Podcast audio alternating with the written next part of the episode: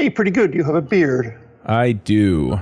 I've been meaning That's to shave it for a while. I just I keep getting busy.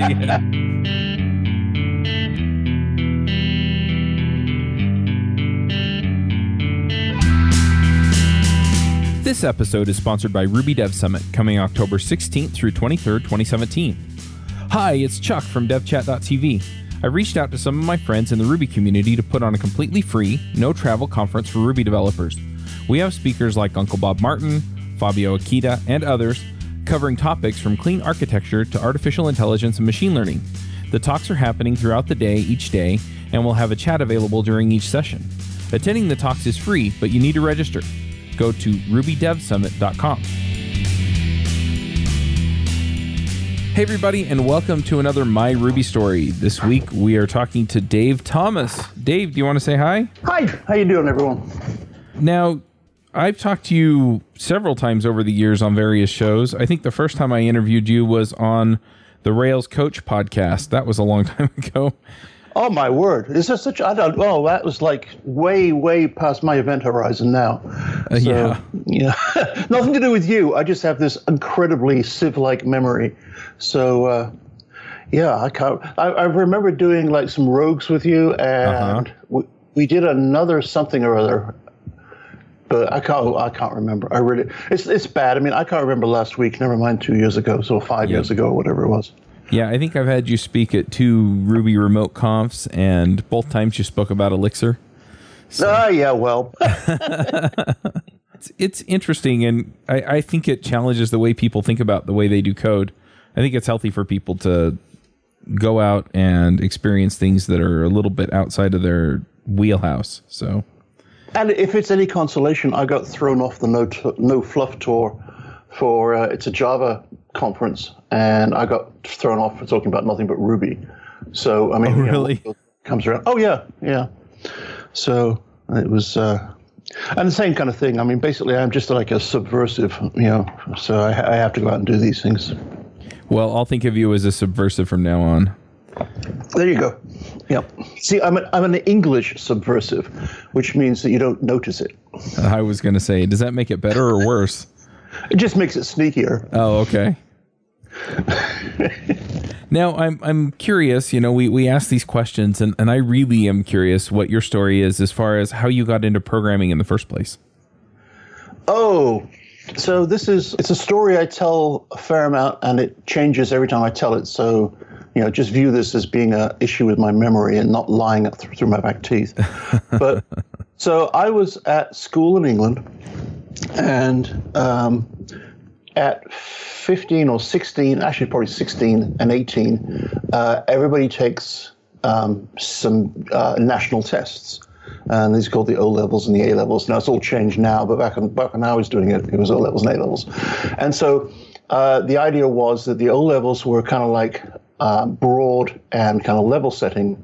And then after you take them, you tend to specialize in uh, a small number of subjects and go for the A levels, and those were used for university admission.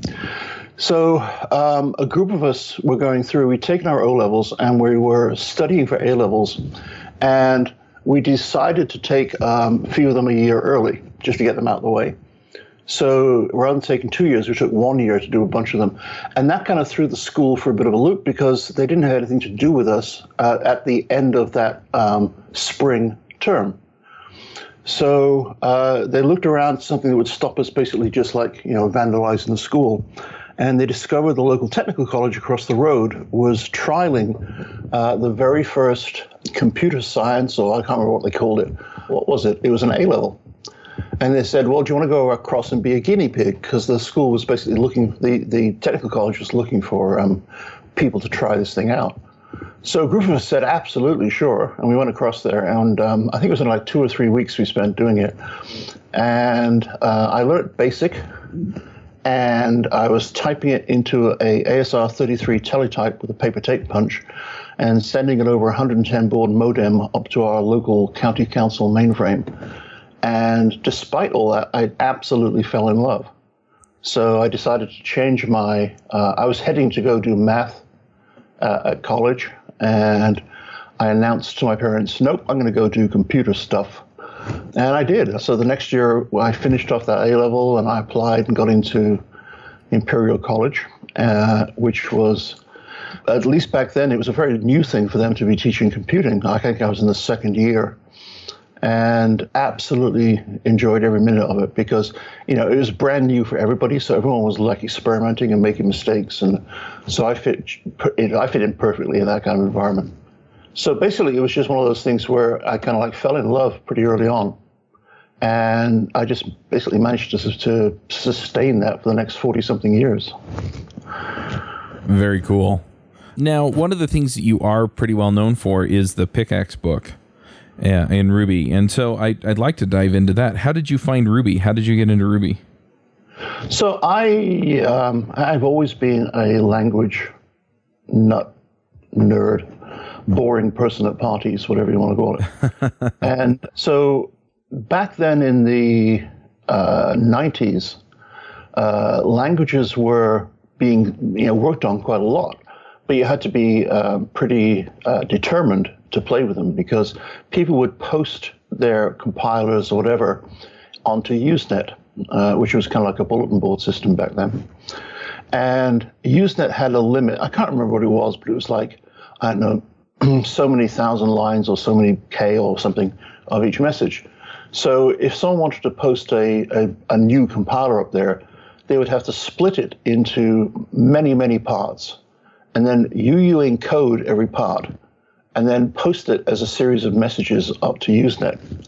And then people who wanted to play with the language would do the opposite. They would download the you know, one hundred seven messages and then concatenate them together, and then you decode it, and you'd end up with a tar file that you could then play with. And so I was downloading and playing with these probably one every couple of days. There was a, a whole bunch of, I guess they'd be the equivalent of, of news groups or whatever. Uh, so there was something called CompLang-Misc, Uh, which was like for the weird experimental languages. And I used to download, like I said, you know, from there very, very regularly. And after a while, a typical language, uh, you'd download it, and at that time it could take like three or four hours. Uh, so typically you download overnight, and the next morning you'd come in, and you would play with it, or even just read the documentation. And then, you know, after maybe half an hour, you'd just throw it away and say, nah, not really anything for me. And I had uh, done that to Ruby in ninety-seven, I guess, maybe ninety-eight. And I downloaded it overnight, and I started playing with it the next morning. And it had almost no documentation. Uh, there was uh, there was some uh, library documentation in English, but everything else was in Japanese. And I was playing with it, and I kind of fell in love. You know, it was kind of weird. I was doing a fair amount of Perl at that time, mm-hmm. um, for like my own purposes.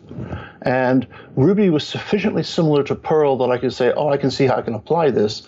But at the same time, it had decent O O and, you know, obviously was well thought out. Um, so around about lunchtime, I called up Andy Hunt and said, hey, you know what? I'm playing with this.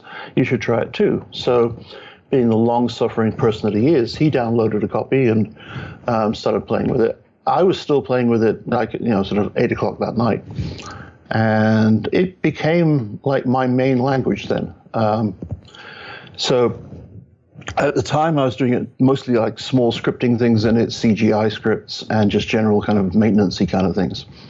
And what I noticed was that with my Perl programming, uh, the code would quite quickly become really hard to maintain.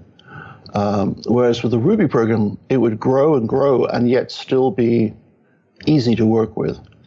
Um, and so it became more and more my, my kind of language of choice. Um, and then Andy and I, after we finished the Pragmatic Programmer, got it into our heads that we wanted to write a book about, um, well, at the time, we kind of called it like, kind of self-descriptive or something like that programming. Mm-hmm. But the idea would be that you would actually kind of write the specification for the program in programming language. And uh, you know, by the time you'd finished doing that, you'd actually have finished the coding. And Ruby was the absolute ideal language for that because it had that great metaprogramming support. Mm-hmm. And so we started writing the book using Ruby. And we found ourselves spending more time explaining to people what the Ruby was doing as opposed to what we were trying to do, you know? So I decided to write like a really short, um, you know, H T M L introduction to Ruby, so we wouldn't have to keep going on about it in this book.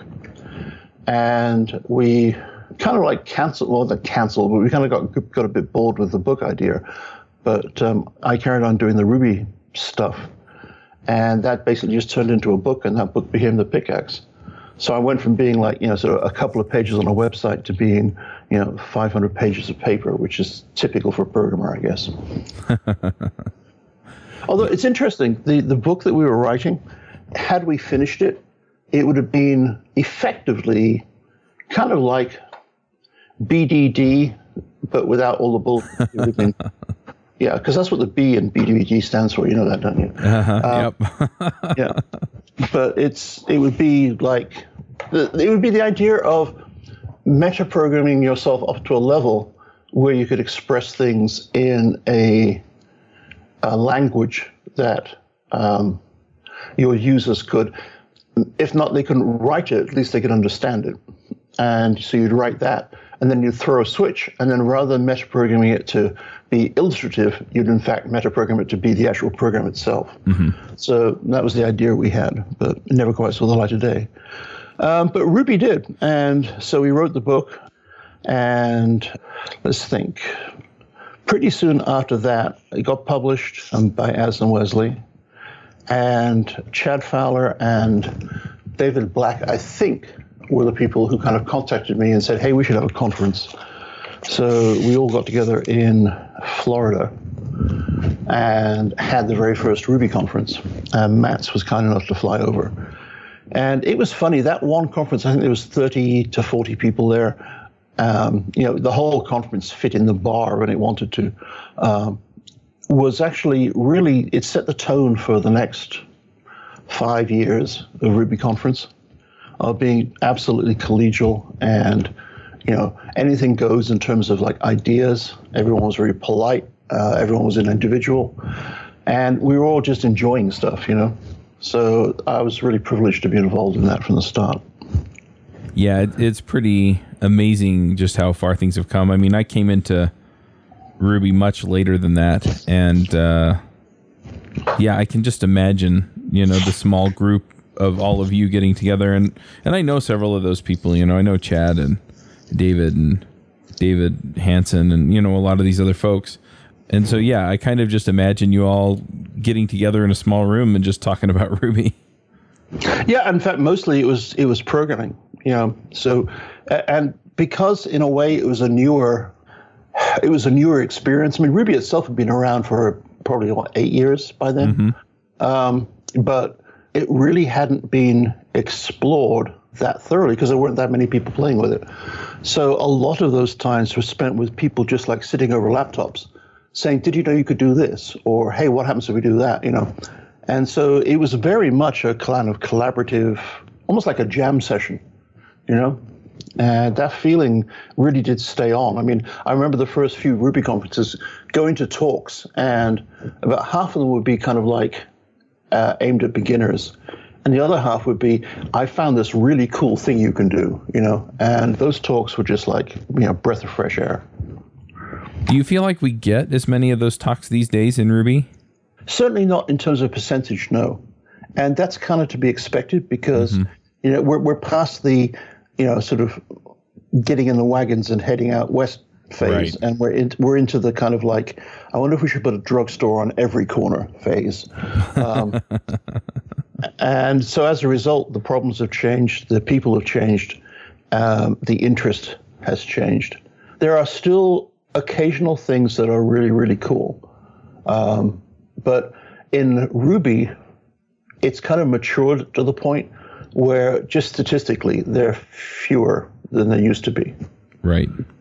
Um, and one of the other things that's happened um, in the, I think in every community, is that after a we- after a certain period of time, um, th- there gets to be a group of people who are kind of like the semi-official keepers of the flame. Uh-huh. And they tend to say, this is how we do things and this is how we don't do things, which is kind of fair enough. But that kind of idea, to my mind, kind of stifles innovation a bit. Um, and so I think that's another reason it tends to get a little bit boring. And like I say, I think every language goes through that exact same thing. Right. So in terms of this cycle that you're seeing, then where, where would you put Elixir? Because I know that you've done a lot of work there. Yeah, so Elixir is kind of interesting because it is brand new. I mean, it's not, um, whereas Ruby had been around a long time and then suddenly kind of burst out. Well, actually, it burst out twice, um, but uh, Elixir really is brand new. And I am blown away at how fast it is catching on. So it's gone from being a A, a decent, viable prototype to being, you know, people are doing serious, large-scale commercial work in it in eighteen months. Mm-hmm. uh, to, and that is that is absolutely scary. There is elements of um, homesteading going on. Um, uh, a lot of people are coming into Elixir from Ruby and are delighting in telling, you know, us old hands that have been doing it for two years that this is how you should be doing it. Um, but by and large, right now at least, they're being ignored, and the uh, there's this, a lot of really exciting things happening. Um, and part of my interest in this, part of my joy in this, is that I've kind of been through a few of these cycles in the past, um, and I can kind of recognize things that are potentially dangerous is too too strong a word, but uh, things that will dampen down uh, the community. And so I can kind of like do my little English subversive act and try to stop some of those things happening, or at least mitigate the impact of those things. So, for example, I'm sure you've heard of the Phoenix web mm-hmm. framework. Yep. Which was people rapidly decided that this was a competitor to Rails. And so they would look at things side by side and say, well, basically, you take a Rails, you know, time to process a request divided by one thousand, and there's your Phoenix requ- time to. So therefore, Phoenix must be better and all this kind of stuff. And it, they kind of missed the point. And I think uh, in terms of uh, the community there, it's kind of interesting because I think Chris McCord also was kind of like taken, because he came from the Rails core, mm-hmm. and I think he was kind of like, taken with how easy it was to do things better in Elixir, and maybe kind of like focused a bit too much on that. I think he would sell you that because, I mean, we've had that conversation. Um, and so, you know, there are things that are a bit too kind of like, hey, I want to be like Rails in Phoenix. The real thing about Phoenix is that it's not Rails. Uh, the real thing about Phoenix, and the thing that really excites me about Phoenix, is that all it really is is a configurable switch. And it takes traffic in from potentially any source, but currently H T T P and a few others. And it will take it through a variety of pipelines to uh, convert that traffic into something else and potentially pass it on to a series of applications along the way before spitting out something, not necessarily a response directly back to the original person, but doing all of that in a very controlled, very configured, and very reliable way. And I have been saying for for ten years now that the browser is dead.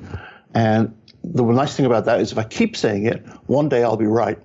And then I can say, but I was saying that ten years ago. But I mean, I really do think the browser is slowly dying. And we're seeing more and more, um, you know, sort of little small apps. And also more exciting, I think, we're seeing more integrations with bits of hardware and cars and all this kind of stuff. Mm-hmm. And in that kind of IoT world, Phoenix will excel. Uh, it's absolutely stunning. And that's what really excites me about that. Another project that does the same thing is a project called Nerves, N E R V E S. And Nerves is a way of writing Elixir code and then having it run on some of the larger embedded devices. Basically, if it runs Linux, uh, like a Raspberry Pi or mm-hmm. a BeagleBone Black or something like that, then Nerves will run on it. And the coolest thing about that is that the same code that you write on the server runs unmodified on a small embedded device. And you can choose where you want to put the boundaries. And you can switch it back and forth as you get more experience with the device. And you get all of the nice Elixir features like live code reuse, uh, live code reloading, and you know really good monitoring and all this kind of stuff on a Raspberry Pi. And what's more, a typical Raspberry Pi image is in the order of what, maybe one and a half gig. A typical Nerves image that runs on a Raspberry Pi, on a raw Raspberry Pi, is about sixteen to twenty meg. Oh, wow. So the thing, oh, unbelievable. Because what it does is it basically, uh, every time you generate your project, it goes in and picks and chooses the bits of Linux it needs, and it constructs a dynamic kernel that runs your app and will only run your app pretty much, and then downloads that into your, your Pi. And you got hot code reloading in, as well. So you can, it runs two partitions, and you, if you download, it will switch to the other partition, and if it fails, it will boot back into the original. So you're not going to brick your light switch if you accidentally get some code wrong. So those two things, to me, are what is making Elixir exciting at the moment. Because I think that's the future. I really do think the future is, is going to be a move away from I am interacting with a computer to a computer happens to be part of my life, right? So like, for example, most cars, most modern cars are effectively drive-by-wire. So there's no physical connection between, say, the brake pedal and the brakes or the steering wheel and the steering. Uh-huh. But instead, you're talking to servos and all this kind of stuff. And people don't notice that. There's nobody complaining, you know, that, you know, I don't, I don't, you know, necessarily have this this direct connection anymore. And that's the way it should be. And computers will become more and more just a part of things and less and less invasive. You know, you're not going to be sitting there manually saying, I want to talk to a browser or I want to talk to a computer. Mm-hmm. And I think Phoenix and uh, Nerves and Elixir are all really well placed in that kind of playground. Very cool. How did you discover Elixir? I came across it twice. I came across it first when, oh, five years ago, maybe four years, I can't remember. It was a while back. I may have got this wrong, but my understanding was he was trying to see if he could put something kind of Ruby-like on top of the Erlang virtual machine. And I looked at that, and it was kind of okay, but in my mind, it was kind of, what's the point, you know? Uh-huh. And so I, I looked at it and thought, hey, that's, a, that's really cool he can do that, you know, but um, it's not something that really turns me on. And then about a year, maybe two years later, Corey Haynes and I were giving a Ruby course or a Rails course in Virginia. And they're like three or four day courses. And so you get into this kind of routine where you meet for breakfast and, you know, plan the day ahead. And so we we sat down for breakfast, and I was bemoaning the fact that I had been looking for a a functional language that didn't have a whole bunch of baggage so that I could help people see what I thought were the really great benefits of functional programming. And he said, well, have you had a look at that Elixir? And he helped me dredge out of my memory that I had already had a look at Elixir. And he said, no, no, you want to go have a look at it again because it's changed. So that night, uh, I went back to the room and downloaded Elixir, and he was absolutely right. And I was still playing it well into those small hours. Um, so I apologized to the class the next day for, you know, probably falling asleep on it a couple of times. But yeah, I, I, I got really hooked. Um, it wasn't like Ruby in that I fell in love with a language directly. What I fell in love with with Elixir was the potential, because José had made a language which wasn't opinionated particularly, apart from it wanted to be as transparent as possible when it came to the goodness of the Erlang virtual machine.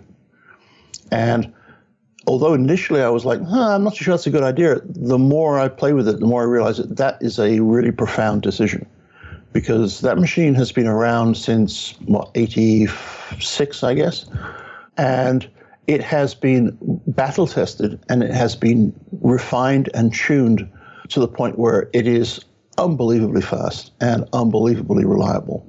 So it, it was a really good decision to make. You have an, a nice, not quite as pure functional language as, say, Elm, but mm-hmm. it's functional enough that you can actually get the benefits of functional programming. And you can write rock solid production code out of the gate. So it, it, it was a different kind of love, but, you know, the world's a big place, and I'm sure it can take for that. Makes sense. Yeah, it's definitely something that I've been wanting to spend a little bit more time with myself. I mean, I've installed it on some machines and done some things with it, but I've just, you know, I, I've been busy doing all this other stuff with the podcast and things, and I just don't have sure. as much time to code as I'd like, but it is definitely a fun language to play with. I've also had a lot of people asking me to pull together an Elixir podcast similar to Ruby Rogues, and so I've been looking into that and seeing what people think about that. So, um, I, I well, okay, so I ended up going to a bunch of regional Ruby conferences last uh-huh. year, and you know what those things are like. I mean, you you you meet up with people that you see like once every two years or a year, and it's like uh-huh. you know. There's no time has passed in between. So it's it's a really great opportunity to like chat with people and see what's going on. I was blown away. This was Ruby conferences. Everybody I talked to who I have respected in the past for the things they've done is either switched to Elixir or playing with Elixir. Mm. And I was doing Elixir talks in Ruby conferences, and I got no pushback at all. I got a whole bunch of, wow, that's really cool, whatever else, you know. So I think that based on that, um, I came back and I um, started working on a course, which was um, Elixir for Ruby programmers. Mm-hmm. And then I, su- I suddenly realized that it actually doesn't have to be for Ruby programmers. So now it's Elixir for programmers. And I think, you you know, on the basis of the, of the interest I see for that, Um, I think you'd be well well served. So start again.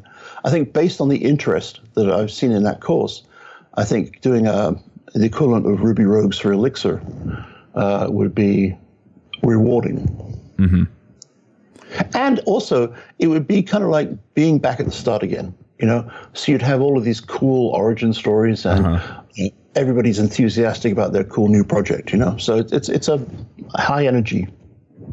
Yeah, that, right now. That makes sense. And, you know, I mean, we're we're off on a tangent already, but that was a lot of what I really enjoyed about Ruby Rogues initially when we started it, was that we were we were talking to people. Sure, some of them had been doing Ruby and doing what they do in Ruby for a few years, but, you know, we, it was still early enough to where, yeah, it was almost more an exploration of Ruby as opposed to talking about what's currently going on in a mature platform area.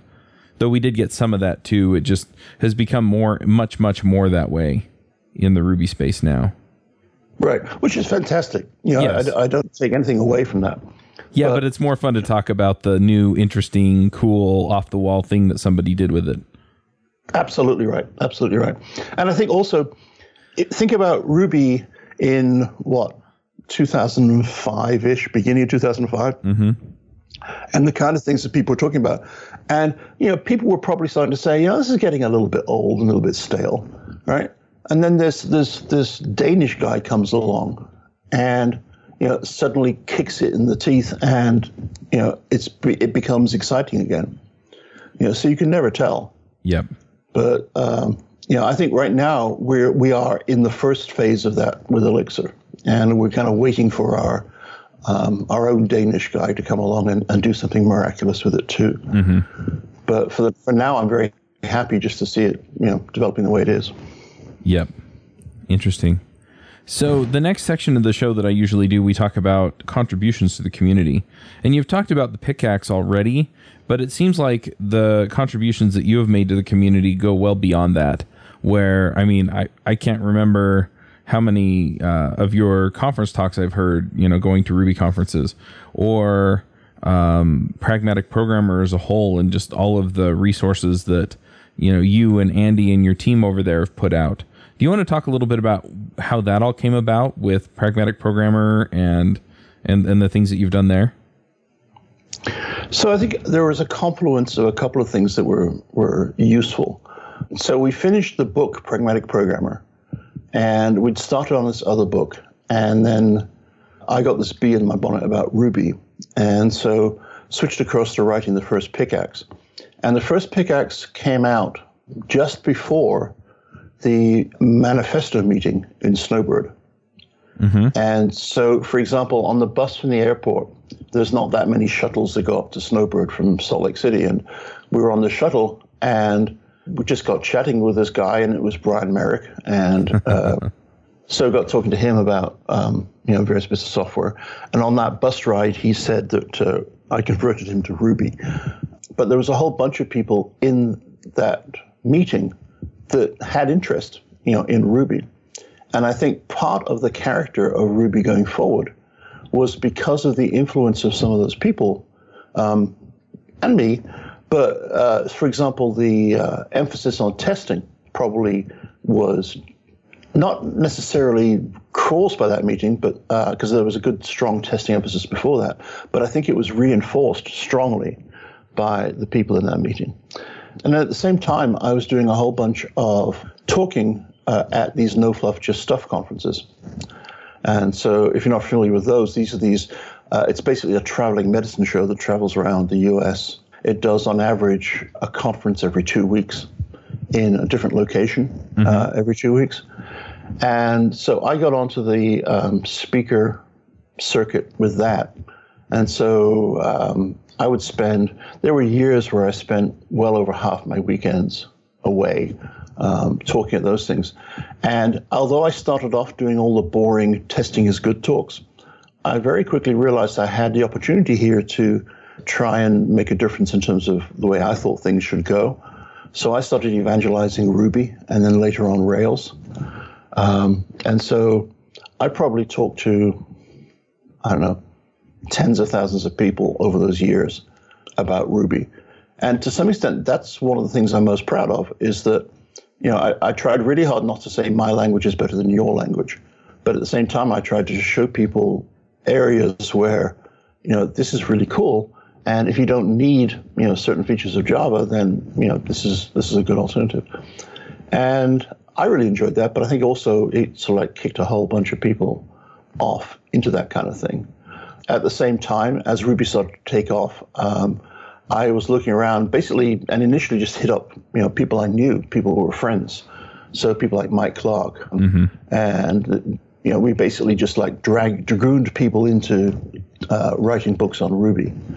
And after a while, we became like the place to go to for that. And so, you know, authors started coming to us rather than the other way around. Uh, and I was really, really proud to do that because I think, you know, it actually helped spread a new way of thinking about programming.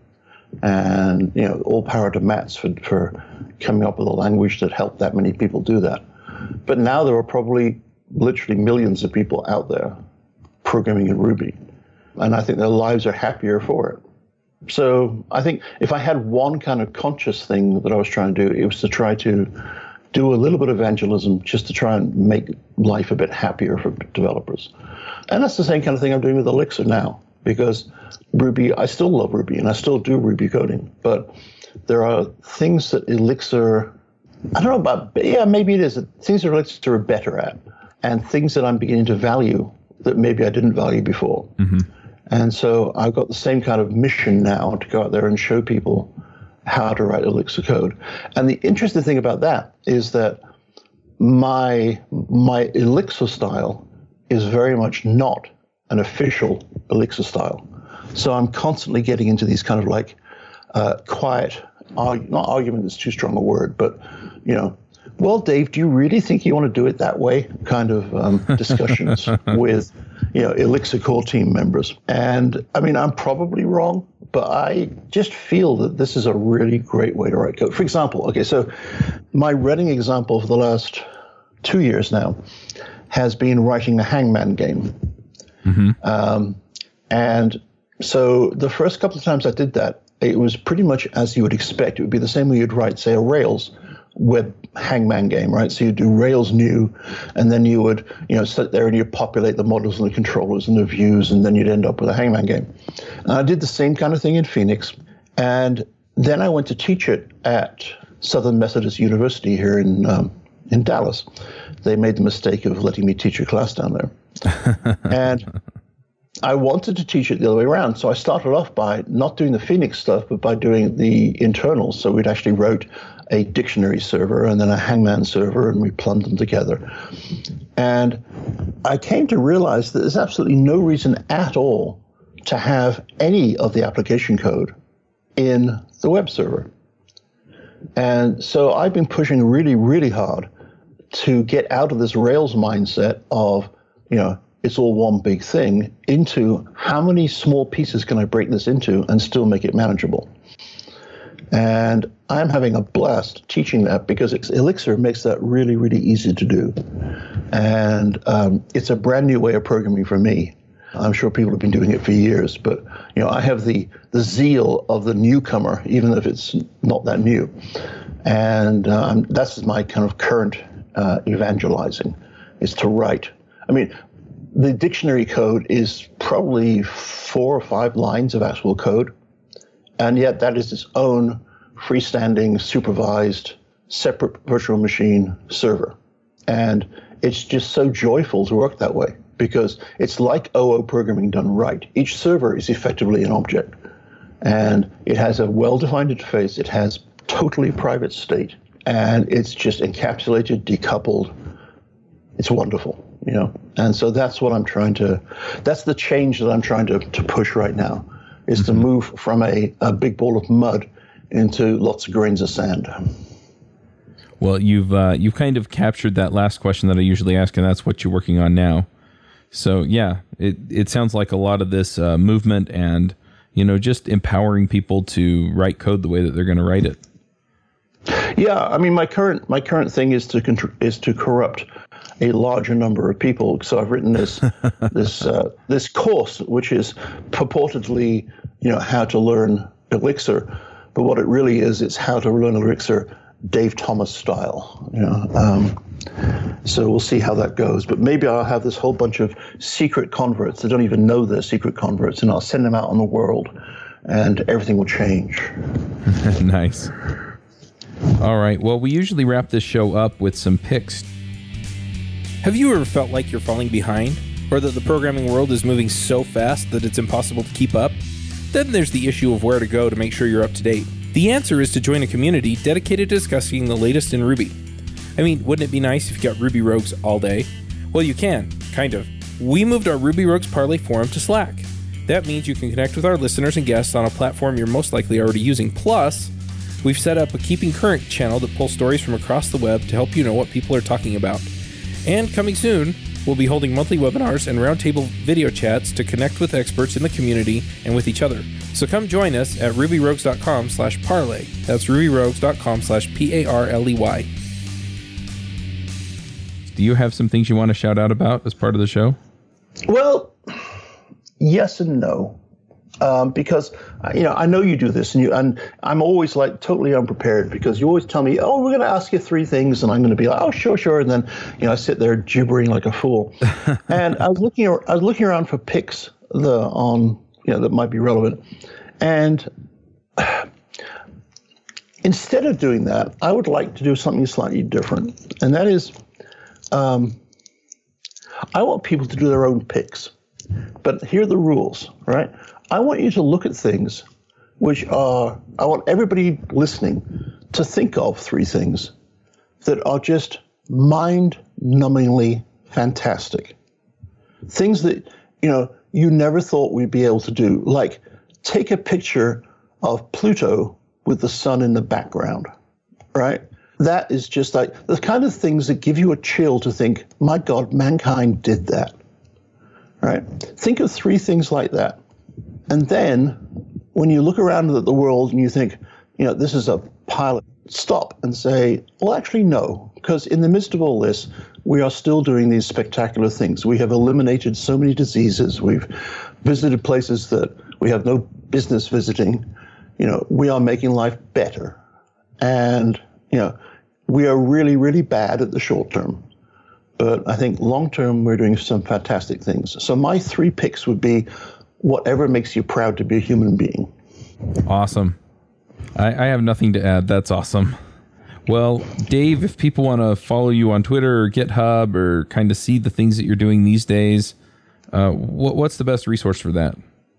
So um, I'm, my kind of universal handle is pragdave, P R A G D A V E.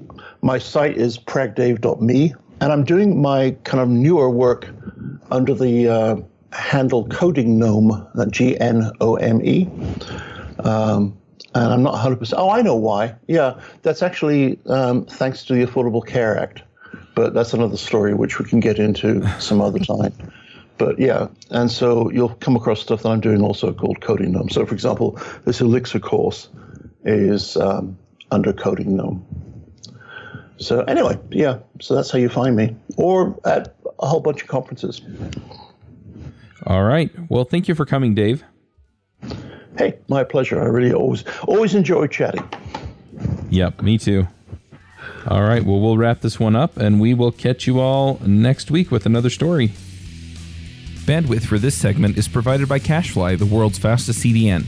Deliver your content fast with CacheFly. Visit C A C H E F L Y dot com to learn more.